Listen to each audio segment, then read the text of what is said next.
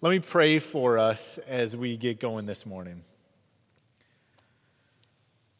God, we love you. Thank you that in love you predestined us to be adopted, to be called sons and daughters of God.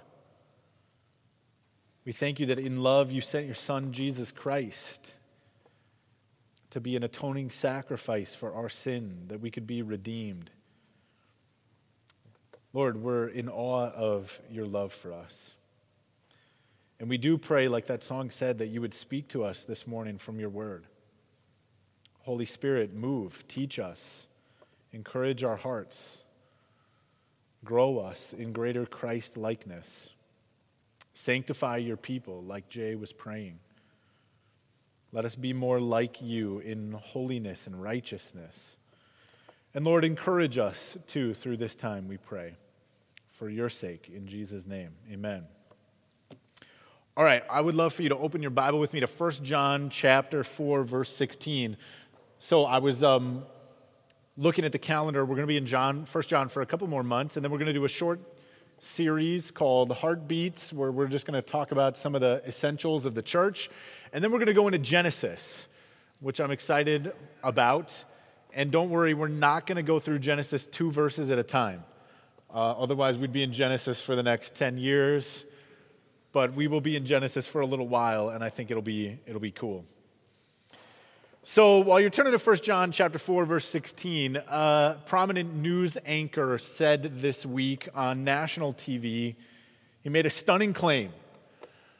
He said that churches really need to re examine themselves and their teachings because God is not about hindering people or judging people.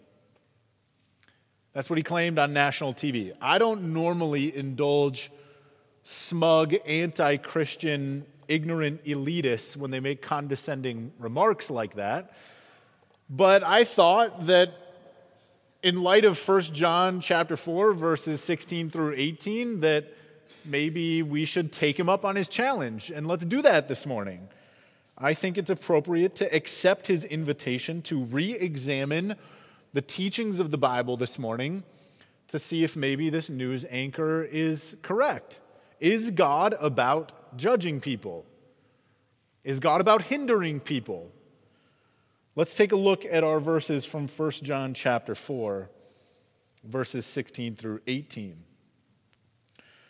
The Apostle John writes So we have come to know and to believe the love that God has for us. God is love. And whoever abides in love abides in God, and God abides in him. By this is love perfected with us, so that we may have confidence for the day of judgment. Because as he is, so also are we in this world. There is no fear in love, but perfect love casts out fear. For fear has to do with punishment, and whoever fears has not been perfected in love. Well, if we're going to take up the challenge that this news anchor gave to Christians this week, and we're going to re-examine our teachings, whether God regard or whether God judges people. I think there's two striking phrases in these verses. The first one is in verse 17, where the Apostle John speaks of this thing called the day of judgment.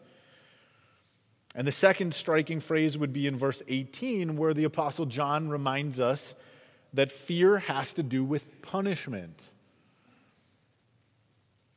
Man, brothers and sisters, without the day of judgment and the intention of God to punish sinners, you have no Christianity. It goes away. And it's simply incomprehensible to me that you could actually read the Bible from Genesis 3, where God judges Adam and Eve and sentences them, punishes them with death, to the other end of the Bible in Revelation 20, where God judges all people before his throne and miss God's intention to judge all people and to punish sin. I don't know how you could actually read the Bible and miss that very key point. Now, John is supposedly the apostle of love. His letters focus on love, brotherly love, love one another. And even he cannot avoid talking about the day of judgment and fear of punishment. And the reason why the death and resurrection of Jesus Christ is good news is because in Christ's death, God punished Jesus for the sins that we did in opposition to him. And God judged Christ in our place with the judgment that we deserved, so that those who hope in Jesus would be set free from that fear. I mean, the Christian gospel is good news because it tells us through Jesus Christ we can escape judgment and punishment. And you take away judgment and sin and punishment and wickedness, and Jesus died for nothing. He was not some amazing guy if you remove that. He was a fool who died for no reason at all. And friends, the day of God's judgment is approaching. It is closer today than it's ever been in human history. It's coming. And it's actually good and right that a God who is good, who is just, who is holy, it's good and right that God would judge mankind and punish evil. Because if God didn't do that, then he wouldn't be good. He wouldn't be just. Turn with me to Romans 3. We're going to come back to 1 John, so maybe you want to put a bookmark in there.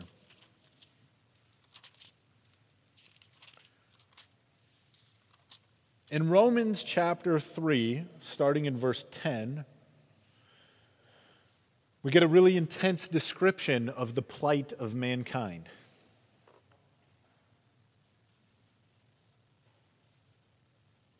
The Apostle Paul writes in chapter 3, verse 10 As it is written, this is coming from the Old Testament, none is righteous, no, not one.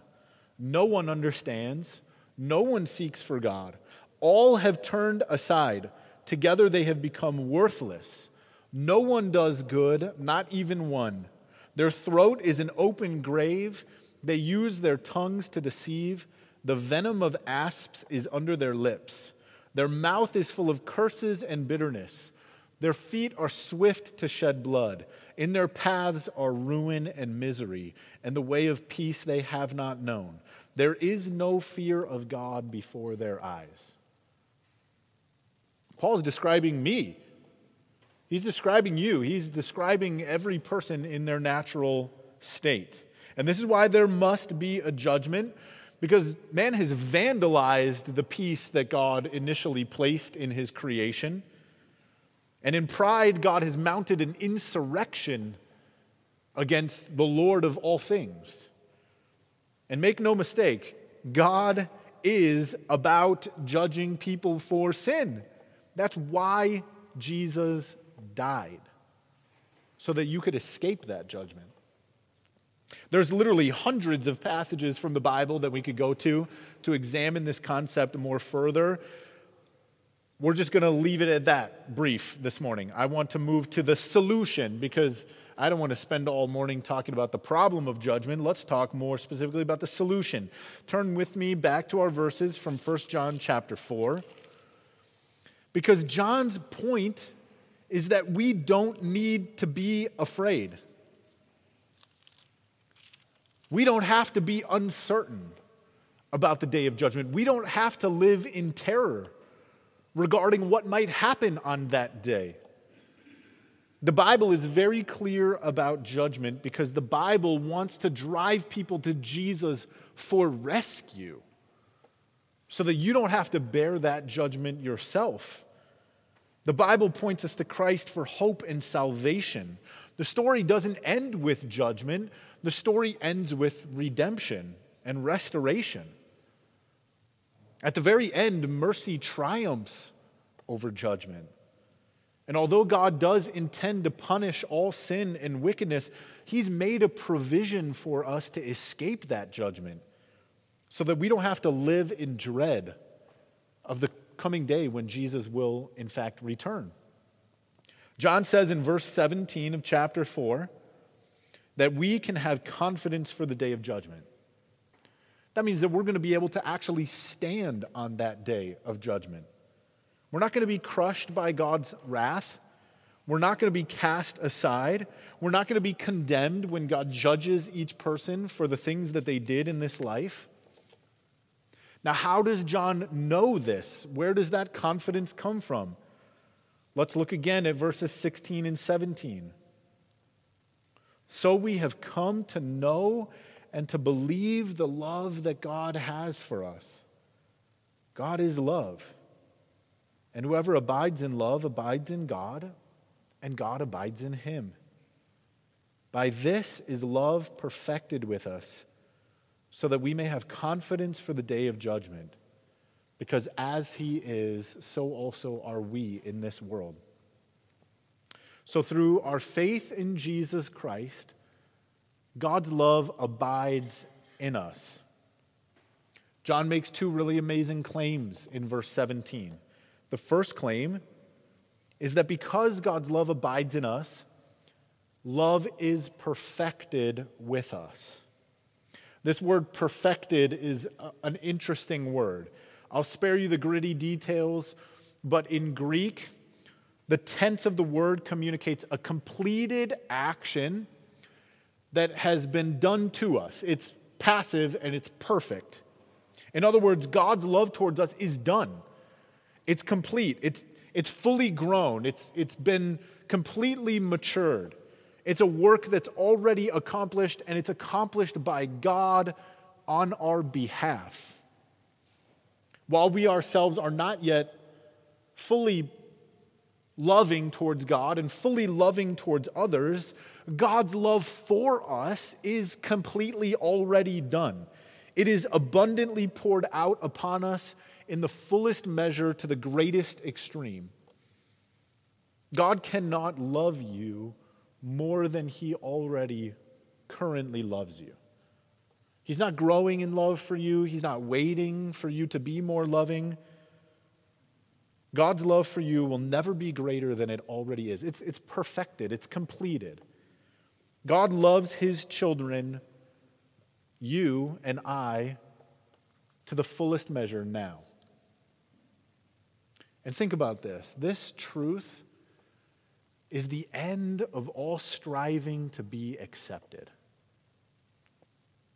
In so much of our lives with people, bosses, neighbors, spouses, aren't we just always striving to be accepted? God's love for you is perfected. And that should be the end of all striving to be accepted. When we understand God's love for us, that it's already to its fullest measure because of what Jesus has done for us, we can drop all of our efforts to try and prove ourselves to God. We embrace the truth. No one is righteous.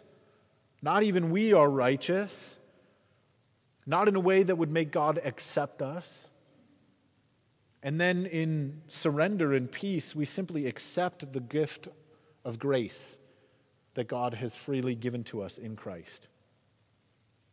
And I know from private pastoral conversations with people that many people who call themselves Christians are still constantly, desperately trying to earn God's love. We don't have to.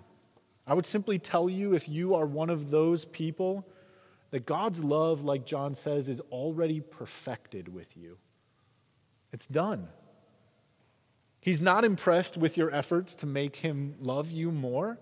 He already loves you completely through what Christ has done for you. There's nothing left for you to do but to simply just rejoice and receive the affection that he offers you. You can have confidence for the day of judgment because God has judged Jesus for your sins. And in place of that judgment, now God gives to you freely the love that He has for His own Son, Christ. What a beautiful truth that is. Like Jesus taught in Luke 12 32 Fear not, little flock, for it is the Father's good pleasure to give you the kingdom. And this points us to the other wonderful thing that John says in verse 17. He says that as he is, so also are we in this world. John does not mean here that we are perfect, like God himself is perfect in heaven. What he means is that as God looks at us, even now in this life, he sees his perfect Son in us.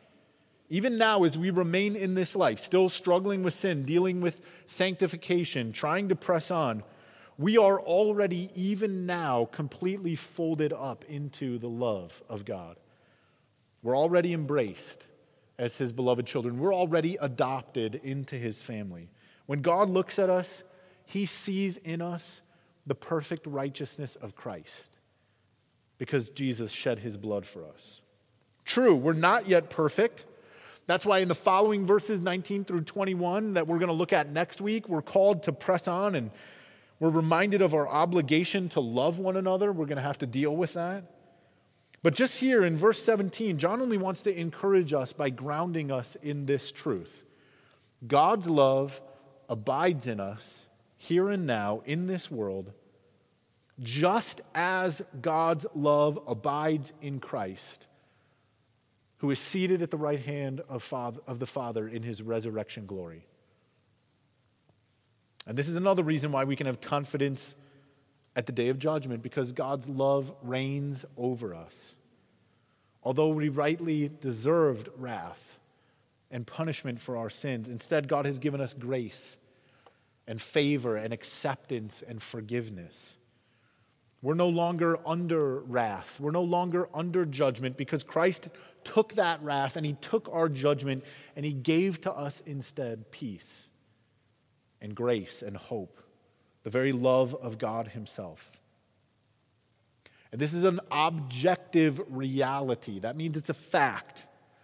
Notice how John uses the word being here. He does not say, as he is, so we act in this world. I mean, yes, we must strive to act in a godly way, but that's not what John is saying here. The Bible does teach that in other places, but that's not what Scripture is teaching us here. What we're being told here is that just as Jesus Christ is God's beloved and perfectly accepted Son, that's a state of being, so we too, even though we remain in this world, we are God's beloved and perfectly accepted sons and daughters right now. You know, I'm teaching our adult Sunday school class through church history, and if you've been tuning into the podcast, maybe you've been disappointed because we haven't published a new one over the last couple of weeks for, for various reasons. There will be a new one going live this week, so you can catch up on that. Um, but this morning we looked at the life of Martin Luther, Martin Luther, that German monk who was instrumental in beginning the Reformation 500 years ago. And he was a monk who had a tormented soul before God. He realized that if God's love was based on his performance, he would never be able to do enough so that God would be pleased and love him. And the kind of love that John speaks of here is the kind of love that set Martin Luther free from anxiety and fear and terror. Martin Luther claimed that if ever a person could have been saved by good works, he says, if anyone could ever find salvation through monkery, then it was him. And yet, for all of his good works, he continued to have a tortured soul before God because he was just plagued by his persistent sin in his life. He never had a clear conscience before God, in spite of how good he was. He could never escape the fear of judgment that laid heavy on his soul. Not until he understood this idea God's love is perfected by grace, it's a gift through what Jesus did. In his brokenness, Martin Luther finally turned to God. He, he stopped pointing to his good works to say, God, you should accept me because of my good works. And instead, he realized the freedom of coming to God and saying, God, I realize now you'll accept me because of what Christ has done. And it was in that realization that he finally found some peace for his soul, a sense of freedom, the joy of acceptance, the hope of God's love for him. John has already told us in verse 16 that God is love. And now in verse 17, he tells us that in this world we are God's vessels in which he stores his infinite love. No wrath or condemnation will ever come upon us because God has embraced us through what Christ has done. Man, if any of you in this room right now, or anybody tuning in via the live stream, are under that weight, that burden of judgment, that sense of insecurity because you just don't know whether you've done enough to please God. And I just beg you, like Martin Luther, to just stop appealing to your good works, to stop trying to do enough, to just give them up as your reason for God's acceptance of you. And instead, simply receive the love that God offers to you through the cross of Jesus Christ. There's no other way to hope, there's no other way to peace. There's no other way to godliness than to simply point to Christ as the reason why God should be gracious to you. Like the Apostle Paul writes in Philippians 3 8 and 9, For his sake I have suffered the loss of all things, and I count them as rubbish in order that I may gain Christ and be found in him, not having a righteousness of my own that comes from the law, but that which comes through faith in Jesus Christ, the righteousness from God that depends on faith. Or, like the Spirit says in Romans chapter 7, verse 4, likewise, my brothers, you also have died to the law through the body of Christ, so that you might belong to another, to him who has been raised from the dead, in order that we might bear fruit for God. These verses aren't about striving for God's acceptance, they're about receiving the gift of God's grace. As for our news anchor who claims that God is not about hindering people, I think, I think we put the judging piece to rest. If you feel unsatisfied, then come talk to me and we can look at the other hundreds of passages of Scripture that deal with it. But as for God not hindering people, I would say, in a sense, this news anchor is both right and wrong. And so let me explain. The news anchor fails to understand that man's addiction to sin is actually a self destructive habit, it leads to ruin and misery. And so God is about hindering people from having all of the wants and desires of their corrupt heart that will ultimately destroy them. God will gladly hinder you from achieving self destruction. But if you understand that man's greatest good is found in being near to God, that God's desire is that we would be like him, that we would know peace, that we would love, that we would be holy, that we would be wise. And if you understand that it's sin that hinders you from God, and God is what sets us free, if you understand that sin has so warped our minds and hearts that we think doing whatever we want is freedom, then God is not in the business of hindering people because he calls all people to come to himself that they might be free.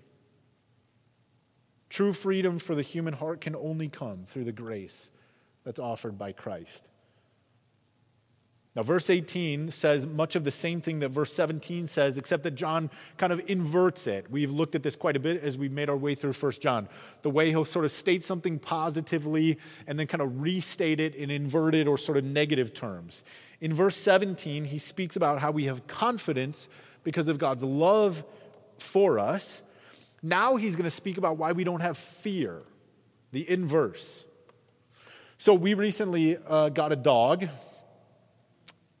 and I call her Stink. Her name is Tinkerbell. We call her Tink for short, and I call her Stink.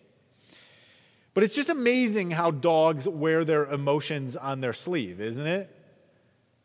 I mean, man, I'm so glad that I don't have a tail because then I would just be so easy to read. But I was home alone with the dog the other day, and I took her out to go potty. And uh, after a while, she just wasn't going potty. And so I, I called her to myself. And I didn't have shoes on, and my yard is dirt right now. And so I didn't want to go get her. And I called her to myself. She's a puppy, but she knows the word come here. You know, when you say with that nice, come here, she knows. And uh, instead of obeying, she just looked at me. And uh, I knew that she understood my command, and I knew that she was just in rebellion against me. And so, after like sweetly calling her, gently calling her, kindly inviting her for a little while, I stomped towards her with very obvious body language of my own that I was upset by her rebellion. And, and within two steps, if you have a dog, you know, within two steps, she gave the, the dog body language that knows that she's just busted. She like shrank into herself, the tail stopped wagging and went between her legs, the ears went back in shame. She tried to like melt into the floor to disappear. You know what I'm talking about? She was afraid of punishment because she willfully disobeyed me. She knew what my expectation was, and she decided to do what she wanted instead of what I was asking her to do. This is the kind of fear that John actually wants to eradicate from the Christian heart. If and when we fail God, if and when we sin, our hearts should be heavy with sadness. Our hearts should be heavy with brokenness that we've walked away from the God who loves us, who calls us gently and sweetly to come to Him. Our hearts should hurt for our sin, and they should drive us back to God in repentance. But we as Christians should never feel fear that God will punish us by removing his love from us. That God will not do. That God cannot do. And even my dog is a little example of this. I mean, as much as she might disobey me and incur my wrath, I'm not going to throw her out of the house. I'm not going to boot her. And we as Christians should not fear the punishment of God because God has already given his love to us. It's already perfected in us, it's already complete, it's to the fullest measure. God may chastise us. He may discipline us. There certainly will be consequences if we sin. But in anger, God will never exact upon us the penalty for sin that we deserve. Because that was laid on Christ. And there's now no fear of condemnation in our hearts. And frankly, we, we shouldn't even have to fear the punishment of sin because when we think about the wounds that our sin inflicts upon the heart of God, the anguish of wounding God should be sufficient suffering in our hearts to send us back to God in repentance. That God would grieve over our sin should wound us far more than any fear of punishment. I heard a pastor say once that for the Christian, in one sense, sin is far less serious for the Christian and in another sense, sin is far more serious for the Christian. It's less serious because God's love for us is already perfected in us. There will be no punishment for sin. We need not worry that God will reject us because of our sins. When a non Christian sins, though, they are storing up greater and greater amounts of God's wrath against them. On the day of judgment, all of their sins will be accounted for, and they will be required to account for them. And when they sin against God, they are filling up to a greater measure God's wrath. Christians can't store up God's wrath because Jesus drank the wrath of God down to the very dregs on our behalf. And so, in that sense, when a Christian sins, the sin is far less consequential because we're not storing up wrath. But in another sense, our sin as Christians is far more serious. And the reason it's more serious is because we understand God's love for us. How could we, who know how much God loves us, still willfully disobey? If God abides in us and He loved us at such great personal cost, giving up His Son for our sake, if God has chosen to accept us so freely and give us grace so abundantly and banish all of our fears of judgment through His love, if God has chosen to share with us His kingdom and His glory, even while we were unworthy of those gifts, if God has chosen to call us sons and daughters of God and adopt us and make us inheritors of all that is His, how incredibly and deeply offensive is our sin against this God when we choose to do something that is unloving towards Him. So much more serious because we now know the depth of love that God has for us, and still we rebel against Him. When we sin, it's as if even as God embraces us as Christians, we spit in His face. There's no need to be afraid of punishment. We should just be brokenhearted. That when we rebel against God, we, we know better. We use our confidence and our fearlessness against Him to dabble in sin, and then, then we come back to Him. And in that sense, the sin of a Christian is way more serious because we know better. Now, before I close, I just want to make one more comment on fear. Some people who are Christians do feel fear. They feel the fear of judgment, they feel the fear of death, the fear of punishment. And if that's you, then I want to just propose to you that you don't actually know the love of God. You're like Martin Luther. You, you, you believe in God, you know He's there, but you've really not come to grasp what Christ's blood on the cross has done for you.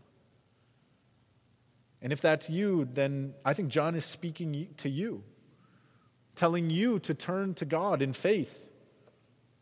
That there's no need for fear because if you repent of your sins, God will accept you too. He will fill up to the fullest measure his love for you as well. But I think that John's not speaking comprehensively here. And so I think I want to give just a, a warning I'm sure that John would say there's another category of person who feels fear.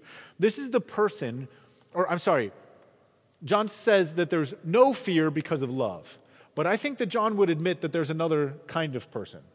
The kind of person who has so seared their conscience and so embraced worldliness and evil that they no longer feel the fear of judgment at all. I would say this is our news anchor our news anchor who's so confident in himself that he thinks that God won't judge him for the things that he's done. People like this have banished fear, not by accepting the love of God, but with the pride of man that rejects the claim that God is just and he will judge us for all of our deeds. Like our news anchor, these are people that just don't believe that God would judge anyone. And so they're just reckless in their fearlessness because they reject the concept of judgment. And I would ask you this morning if you feel no fear, consider why you feel no fear. If you feel no fear because Christ has become your rescuer, praise God for that. I encourage you, press on in your confidence that Christ has won your redemption. You have nothing to fear because God's love has been perfected in you through Christ. But on the other hand, if you feel no fear of punishment or judgment this morning, because you have chosen to banish that concept from your mind, then I want you to be warned. Because even by hearing this message and refusing to heed God's word to repent and turn to Him, you are storing up more wrath for yourself. Your heart might be light as a feather right now because you've suppressed any sense of guilt. You refuse to acknowledge your sin before God. But if you don't repent right now for your terrible and egregious sins against a holy God, then you need to leave the room right this second. Because by even hearing this warning, you are storing up more wrath. You should shut off the live stream because you're incurring greater judgment. You're filling up to the fullest measure, not God's love towards you, which He offers in Christ, but God's wrath towards you because you reject that offer of grace. And the day of judgment will come, and you will bear the full weight of your sins without any grace. And I shudder to think of the state of your ruined soul on that day when your rebellion against God comes to an end and He pours out on you the just wrath towards your sin. This is a God who offers you forgiveness and love. Don't reject it, don't refuse it. So let me just close with this God's love resting on us, it removes judgment, it removes the fear that we feel. But it does increase our fear of God, and rightly so. God's grace has saved us, and by His grace, God loves us. And we know that He will never remove His love from us because this is a gift that He has given to us gladly, freely, willingly. But with the fear of punishment banished from our hearts, we should find a new fear that settles on our hearts, a right fear. This is the fear of displeasing God the fear of displeasing the God who loves us so much. We don't fear his rejection, but we do fear grieving his heart. We fear his holiness. We fear his righteousness. We fear his power and his glory. We long to be near him and we fear to be far from him. Where else could we go? 2 Corinthians 7 1 says, Since we have these promises, beloved, let us cleanse ourselves from every defilement of body and spirit, bringing holiness to completion in the fear of God.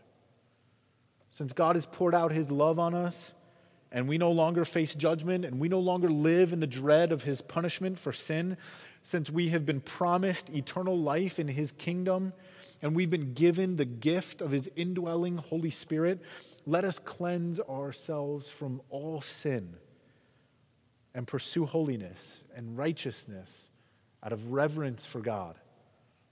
And we know that because God's love abides in us, we will find God's favor to do this. We will succeed in this endeavor because that's what God desires for us.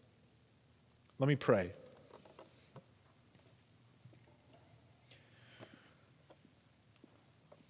Lord God, I offered to those listening a description of the Christian message of hope that there's salvation in Christ Jesus and in his name alone. And God, I offered the warning that your word gives that without repentance and faith in Christ, each person will be accountable for their own deeds and judged accordingly, and they will be found wanting in your eyes because there is no fear of God in the human heart by nature. And so, Lord, I pray that you would do a mighty work, God, for any who are far from you, that you would, in love, predestine them as well and open their eyes and allow them to see that there is the offer of love in Christ. And I pray that they would place their faith in you. And for those of us who already know this wonderful message of truth, then, Lord, accomplish exactly what your word says that we can know with confidence that there will not be judgment on the day when we stand before you because Christ has secured our salvation through his work. Lord, banish fear from our hearts. That we would no longer be afraid of punishment for sin, but instead, Lord, that we would feel grief when we sin against you. And we would be eager to return to you. That we would long for nothing more than to be close to you. In Christ's name we pray these things. Amen.